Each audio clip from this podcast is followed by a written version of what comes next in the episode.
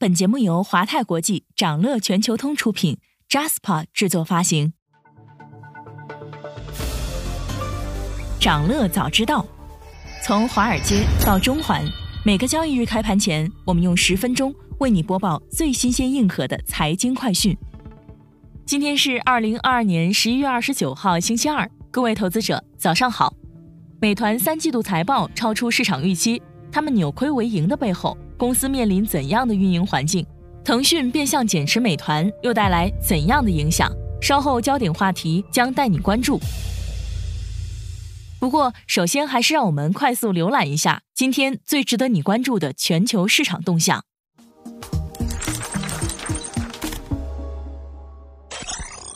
恒生科指跌百分之一点九三，物管内房股齐挫。周一港股低开高走，但三大指数大幅收跌。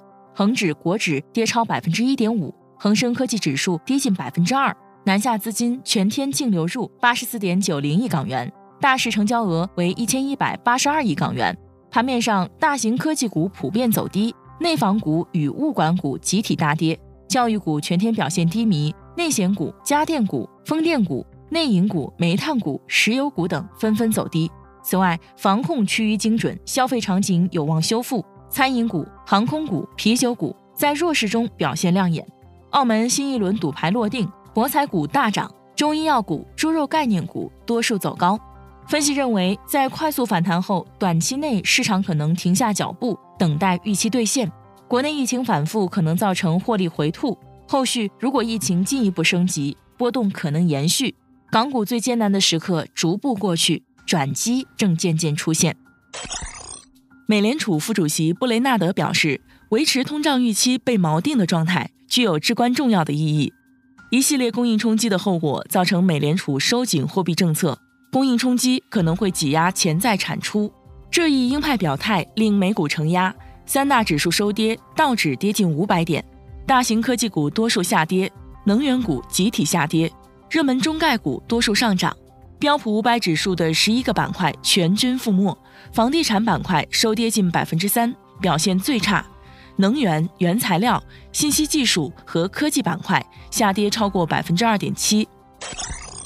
长期美债收益率快速回落，衰退交易重新主宰市场。市场定价显示，即使美联储尚未转向，投资者也越来越多地将目光从美联储持续加息的风险转移到可能出现的经济衰退上。美国国债市场正在为明年美国经济衰退秣马厉兵，交易员们压住。尽管美联储仍忙于加息，但长期利率的轨迹仍将下行。穆迪预计全球通胀已达峰值。近期的经济数据表明，全球供应链面临的价格压力正在缓解，整体通胀率有可能从近几个月的历史高位回落。穆迪分析公司估计，十月份全球通胀率在达到创纪录的百分之十二点一后，将开始回落。这将是通胀的峰值，但经济学家们也表示，全球通胀率仍将高于各国央行的长期目标，并且持续高企的能源成本可能会减缓通胀率下降的速度。美国银行预计，二零二三年中国仍然是引领全球经济增长的重要引擎。美国银行在最新报告中阐述了二零二三年的投资策略，认为应在明年上半年做多债券，在下半年做多股票。报告预测。二零二三年，全球经济将出现轻度衰退，通胀率降低，中国经济复苏，利率、收益率、息差、美元、油价达到峰值，美股持平，黄金和贱金属价格将出现上涨。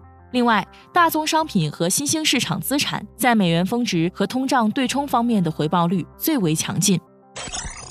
拼多多三季度业绩超预期，净利润同比大涨百分之五百四十六。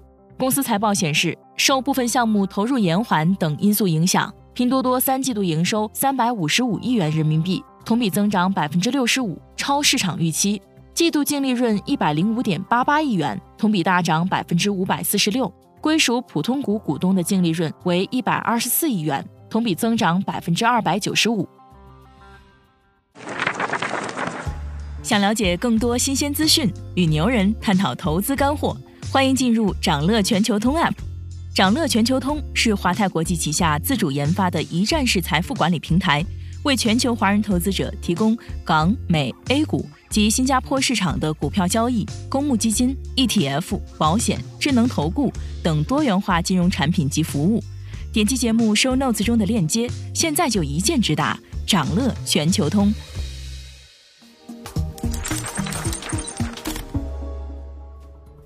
您正在收听的是掌乐全球通早间资讯播客节目《掌乐早知道》。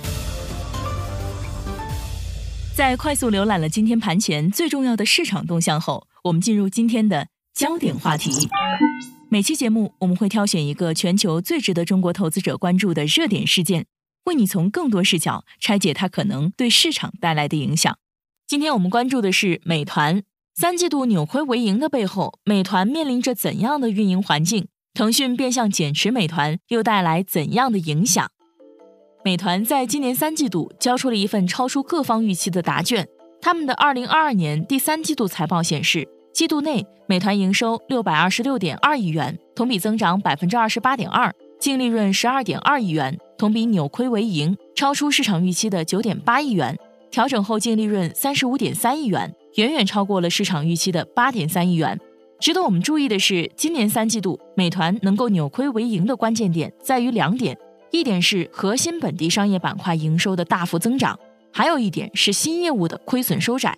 让我们具体来分析一下，美团的核心本地商业分布包含了餐饮外卖和到店。酒店及旅游分布，以及美团闪购、民宿，还有交通票务这部分收入快速增长，本季度营收达到了四百六十三亿元，同比增长百分之二十四点六，经营溢利同比增长百分之一百二十四点六，经营利润率提高至百分之二十点一，其中配送服务收入和佣金收入分别占到板块总收入的百分之四十三点四与百分之三十四点七，而美团的新业务指的是美团优选、美团买菜。网约车、共享单车、共享电单车、充电宝等等新业务，这部分业务受到商品零售业务扩张影响，包括美团优选、美团买菜、餐饮供应链等在内的新业务收入一百六十三亿元，同比增长百分之三十九点七，经营亏损环比略微收窄至六十八亿元，经营亏损率改善至百分之四十一点六。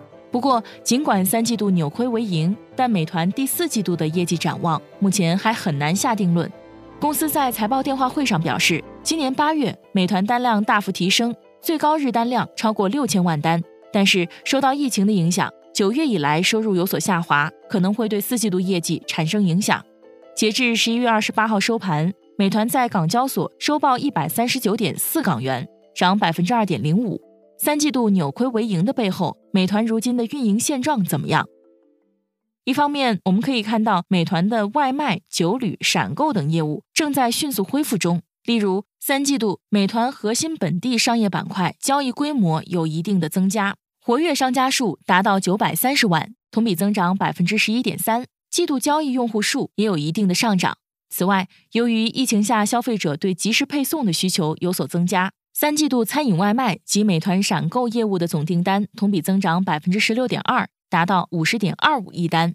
另一方面，疫情的影响仍在继续，比如中高风险区域的增加影响了核心本地商业。九月与八月相比，餐饮外卖订单的下降，持续的疫情也对酒店及旅游业务带来挑战。特别是九月，部分旅游城市因疫情爆发而受到严重影响。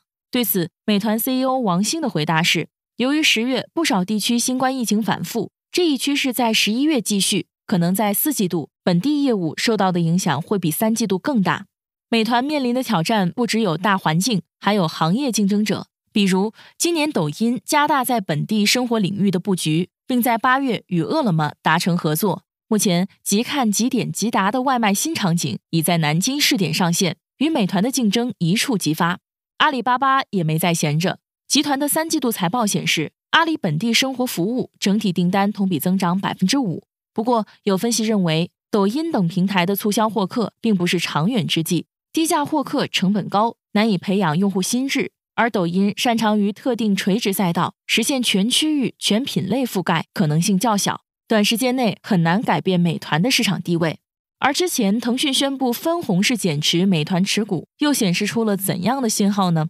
十一月十六号，腾讯控股公告显示。每持有十股腾讯股票，将获得派发一股美团 B 类股。本次派息后，腾讯还将继续持有美团不到百分之二股权。有分析认为啊，腾讯分拆美团是预期内的处置投资资产的常规做法，也是目前监管政策下进一步聚焦主业及回报投资人的安排。对此，美团 CEO 王兴的回应是，公司将继续在战略和运营上和腾讯保持合作。美团也欢迎新的投资者。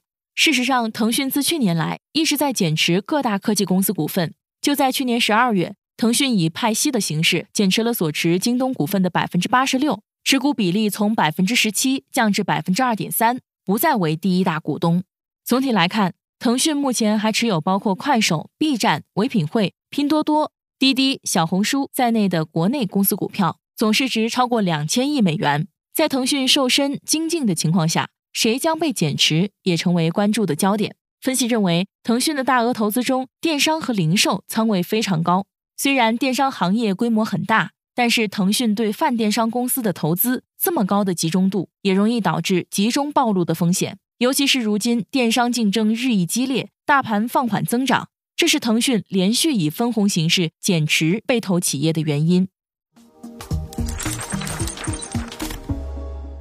今天还有这些即将发生的日程值得你关注：美国将公布资商会十一月消费者信心指数；欧元区将公布十一月经济景气指数。